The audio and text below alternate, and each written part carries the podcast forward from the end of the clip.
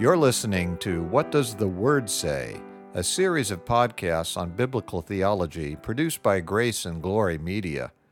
My name is Mark Roby, and I'm your host for this series. Our teacher is Dr. Richard Spencer.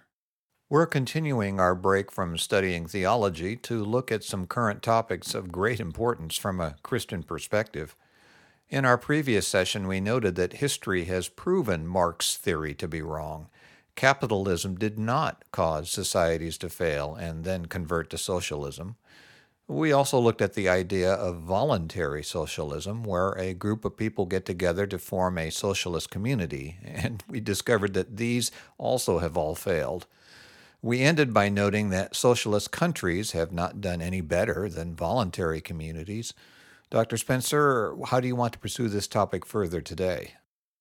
Well, we need a little more background about the failure of Marx's theory in order to understand how people tried to implement socialism at the level of a country rather than a small voluntary community. The background we need is to note that by the end of the 1800s, which was about 50 years after the publication of Marx's ideas, it was already evident, even to one of his key disciples, that the theory was wrong. Who, who was that disciple? Edward Bernstein. To be accurate, he was more a disciple of Engels than Marx, but that's a distinction without a difference. In fact, to show how close he was, it's useful to note that he was one of only four people, including Engels, who scattered Marx's ashes at sea, as Marx had specified in his will. In any event, Bernstein, who was German, was living in exile in England, and what he observed happening in England in the latter half of the 19th century did not agree with Marx's theory. So he began to publish a series of articles in 1896 entitled problems of socialism. I'm sure that didn't endear him to Engels or other followers of Marx. No, it didn't. Bernstein pointed out that trade unions had made a large difference and had, along with other means, made capitalism more tolerable. Quoting from Joshua Muravchik's outstanding book Heaven on Earth, what Bernstein was suggesting was that it was possible to fight for the well being of workers without envisioning a new society. And that suggestion certainly made him an enemy of Engels and many other Marxists who believed in violent revolution, as we noted in our last session. Exactly, but Bernstein was reacting intelligently to the evidence that he saw in England.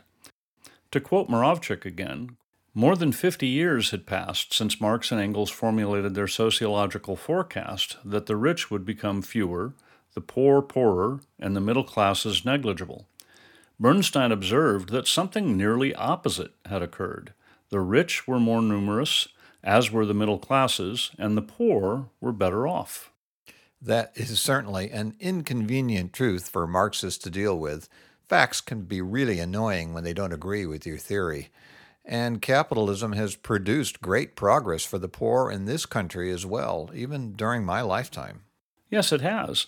Independent of the constant protestations of the progressives that our system only works for the very wealthy, the poor in this country are way better off than they were 50 years ago, and immensely better off than they were 100 or 150 years ago.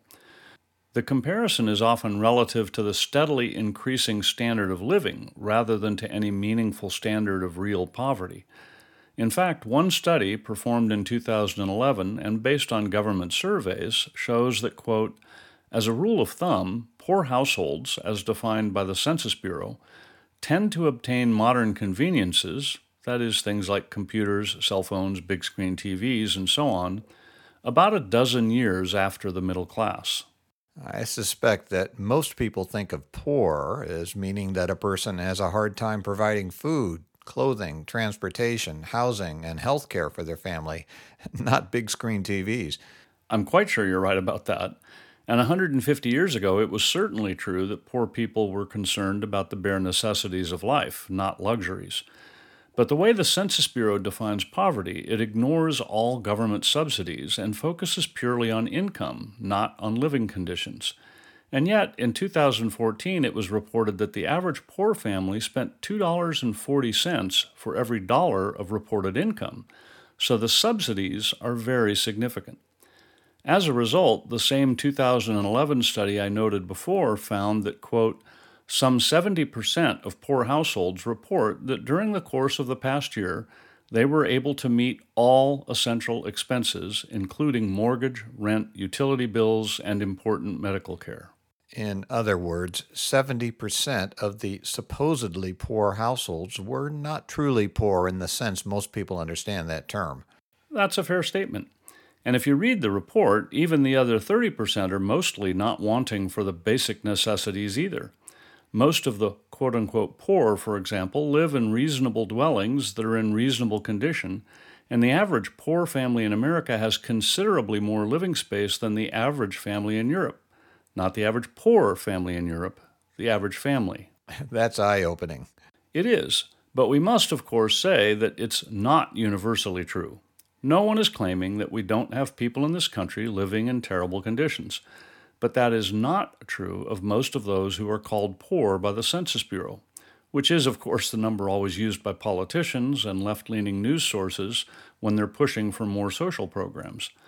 According to the Census Bureau, the percentage of people in our country who are poor has fluctuated between about 12 and 15 percent of the population since around 1970.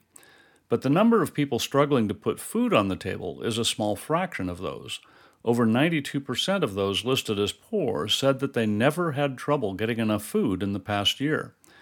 That means that just over 1% of the population, which is still too many, had at least occasional trouble putting enough food on the table. But the bottom line is that capitalism has been extremely successful in raising the standard of living for almost all Americans. And for many other people as well, we might add. Uh, that's very true. But now I want to get back to Marx, and in light of the fact that capitalism has been very successful in helping the poor, as noted by Bernstein and the data we just quickly reviewed, I want to look at what has happened when Marx's ideas were implemented at the level of a country rather than a small voluntary community. The truth is that because, as Bernstein noted, the problems with capitalism can be fixed without a complete change in society, the only way socialism can be implemented on a grand scale is either by agreement or by revolution. And of course, socialism, or at least partial socialism, if I can use that phrase, has been tried voluntarily at the country level, for example, in England after World War II. Yeah, the English experiment is very important. It wasn't full blown socialism, but they did nationalize a number of industries and services, and it was, by all accounts, a massive failure. The system was in place from 1945 when Clement Attlee became Prime Minister until 1979 when Margaret Thatcher became Prime Minister. Thatcher said that, quote, no theory of government was ever given a fairer test or a more prolonged experiment in a democratic country than democratic socialism received in Britain. Far from reversing the decline of Britain, it accelerated it. Unquote. I don't think it's worth our while to discuss the British experiment further. Muravchik discusses it in his book for those who are interested. The important thing is that it failed badly enough that the country voluntarily went back to capitalism. All right, but there are other examples of democratic socialism that are frequently cited, most commonly Sweden. Yeah, Sweden is often cited, but there are two problems with that example. First, Sweden is not really socialist. Their economy is market based capitalism, and I might add, has a much lower corporate tax rate, 20.6%, than we had in the United States prior to 2017 when President Trump lowered the rate from 35% to 21%. Sweden is a welfare state. They have huge taxes on everyone, including the middle class and lower income, and then they offer a wide range of generous government funded social programs but their taxes on middle and lower income people are much higher than here in the US. For example, there's a value added tax of 25% on most products in Sweden. That's like having a 25% national sales tax. In order to compare taxes, we must remember that gross domestic product, or GDP, is a measure of a country's total production. The overall tax to GDP ratio in Sweden is 43.9% compared to 24.3% in the United States. And the other Scandinavian countries are all similar. That is a lot of tax. Uh, you noted two problems with using Sweden as an example. What's the other one? That they are demographically very different than the United States. There's a much greater degree of homogeneity in Sweden and in the other Scandinavian countries than we have. Gert Tinggaard, a professor of political science at Denmark's Aarhus University, explained that, quote, the Nordic welfare state works due to trust. You have to trust that people work and pay taxes when they are able to do so. The second condition is that you also have to trust the politicians. You get a bang for your buck. Unquote. Now, I don't think that kind of trust exists in this country, and I don't see it happening anytime soon. And even Sweden is having a lot of trouble with it now, since they have more immigrants than before. Therefore, this kind of welfare state simply won't work here. Not to mention the fact that the politicians in this country who promote the Scandinavian model ignore the incredible price tag. They pretend it can be paid by just taxing the rich, which is, first, simply not possible, and secondly, I would argue, not moral either. But we'll get to that in a later podcast. Well, I certainly agree that the trust this professor spoke of does not exist in this country. There's too much diversity, and at this point in time, too much animosity. And that animosity, as we will see in a later podcast, is made dramatically worse by neo Marxist ideologies. But let's get back to socialist countries. For true socialism, in other words, not including the welfare state or partial solutions like England tried, the only way to achieve it is by violent revolution. Now, why do you say that? Because there will always be a sizable number of people who are not willing to voluntarily give up all of their property to the government. And to have true socialism, the government must own everything. I certainly can't imagine that happening here in the United States without a massive use of force. Uh, nor can I. I don't think it can happen anywhere peacefully. That's why it's been brought about by force in the countries that have tried some form of full blown socialism. Muravchik goes through a number of examples in his book. For today, I just want to discuss the Union of Soviet Socialist Republics, or USSR, often just called the Soviet Union.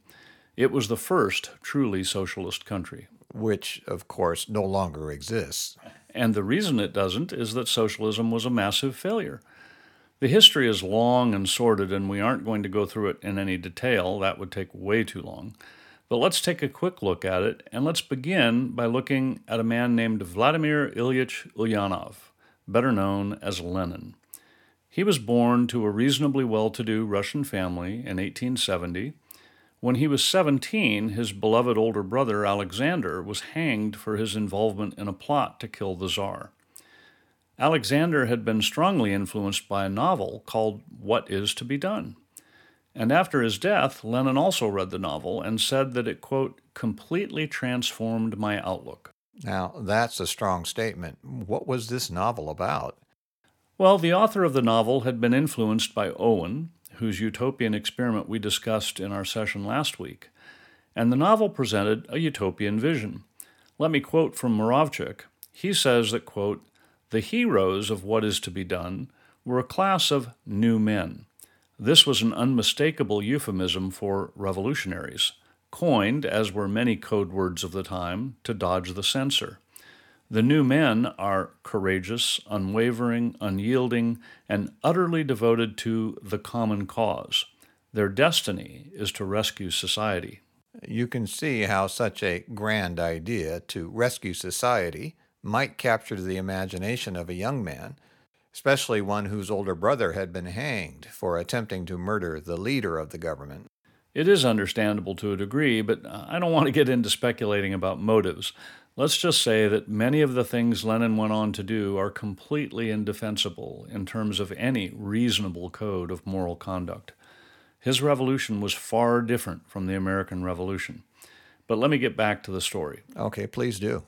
Lenin got involved in some insurrectionist activities and was jailed and then exiled to southern Siberia. The conditions of his exile were not harsh, however. He was even allowed to live with his girlfriend, although the authorities made them get married, which they were opposed to, but they agreed so they could be together. During his exile, Lenin became aware of the work of Bernstein and the effect it was having on some Russian socialists who were turning away from the idea of revolution and we were thinking that the workers could peacefully push for better wages and conditions. There goes that fickle proletariat again. As we saw with Marx last time, they simply don't always appreciate what these revolutionaries want to do for them. Yeah, in fact, Lenin said that, quote, not a single Marxist has understood Marx, unquote. He was speaking about Marx's single minded devotion to revolution. Muravchik wrote, quote, For neither Lenin nor Marx was the revolution the answer to the question, What can be done for the proletariat? Rather, the proletariat was the answer to the question, What can be done for the revolution? Yeah, that's an interesting observation, and it certainly tempts one to speculate about the motives of these men and others like them. But we will resist that temptation and move on. This idea that the proletariat is prone to be satisfied with reforms that make their lives comfortable is a consistent theme. Lenin wrote, quote, The history of all countries shows that the working class, exclusively by its own effort, is able to develop only trade union consciousness, unquote, which he clearly meant in a derogatory way. Lenin went on to say, thinking of Marx and Engels, that, quote, the theory of socialism grew out of the philosophic, historical, and economic theories elaborated by educated representatives of the propertied classes, by intellectuals. Okay, Lenin obviously held the proletariat in utter contempt. It's hypocritical for someone who claimed to want a classless society to so obviously think that a higher class of people are needed to tell the working class what they need. It is hypocritical, and it's also common among Marxists.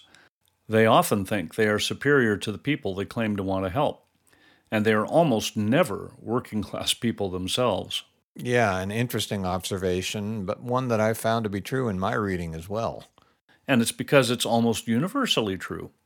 Marx, for example, never supported himself or his family. He mooched off of his parents, and when they stopped providing for him, he was supported by friends, mostly Engels.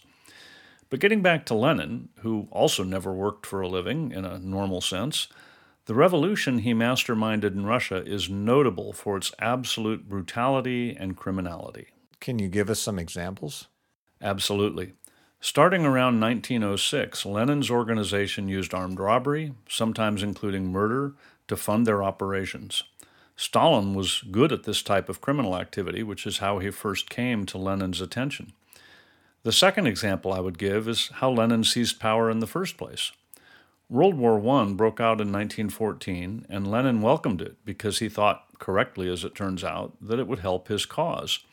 Then, during the war in 1917, there was a revolution in Russia, which led to the abdication of Tsar Nicholas II.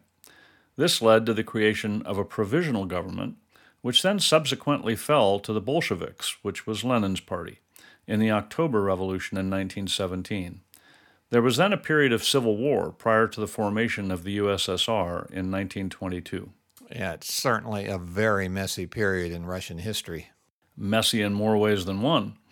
Lenin was absolutely ruthless. He killed virtually anyone who stood in his way. He self consciously modeled his efforts after the Reign of Terror in the French Revolution. He used force of arms to overrule election results, and he violently oppressed even the peasants he claimed to want to help. The ones who were at all successful and who didn't want to voluntarily give up all of their possessions, he called kulaks, they were treated mercilessly as enemies of the state, both under Lenin and later under Stalin. They were murdered and their property taken. Muravchik notes that, quote, Russia's autocracy had long been notorious in Europe for its cruelty, but no czar had ever shed blood so freely. Then again, no czar ever had such lofty aims. How could they act otherwise? asked former Yugoslav communist leader Milovan Djilas of the Bolsheviks when they had been named by history to establish the kingdom of heaven in this sinful world. That's incredible. In other words, the Bolsheviks, led by Lenin, actually believed that the end justified the means. That's absolutely true. And notice the end. This is nothing less than their view of heaven on earth. This was Marx's vision as well, although he didn't use that language.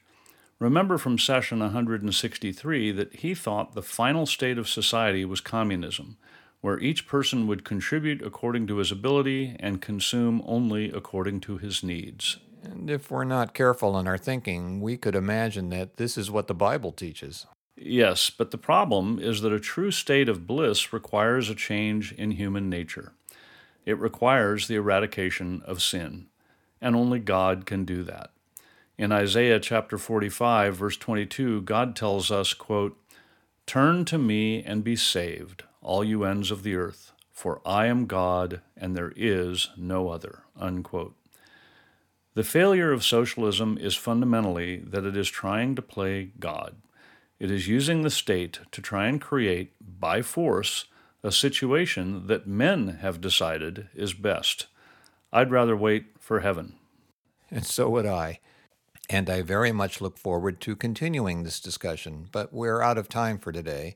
So I'd like to remind our listeners that they can email their questions and comments to info at whatdoesthewordsay.org. We'd love to hear from you. You've been listening to What Does the Word Say? brought to you by Grace and Glory Media. And I'm Mark Roby. In our next session, Dr. Spencer will continue to examine socialism and communism, and we hope you'll join us. The session you heard today is available, along with all other sessions, in the archive on our website at whatdoesthewordsay.org. We also have a free book available to you entitled Good News for All People, written by Reverend P.G. Matthew, founder and senior minister of Grace Valley Christian Center. To request your free copy of this excellent summary of the biblical message of salvation, go to whatdoesthewordsay.org.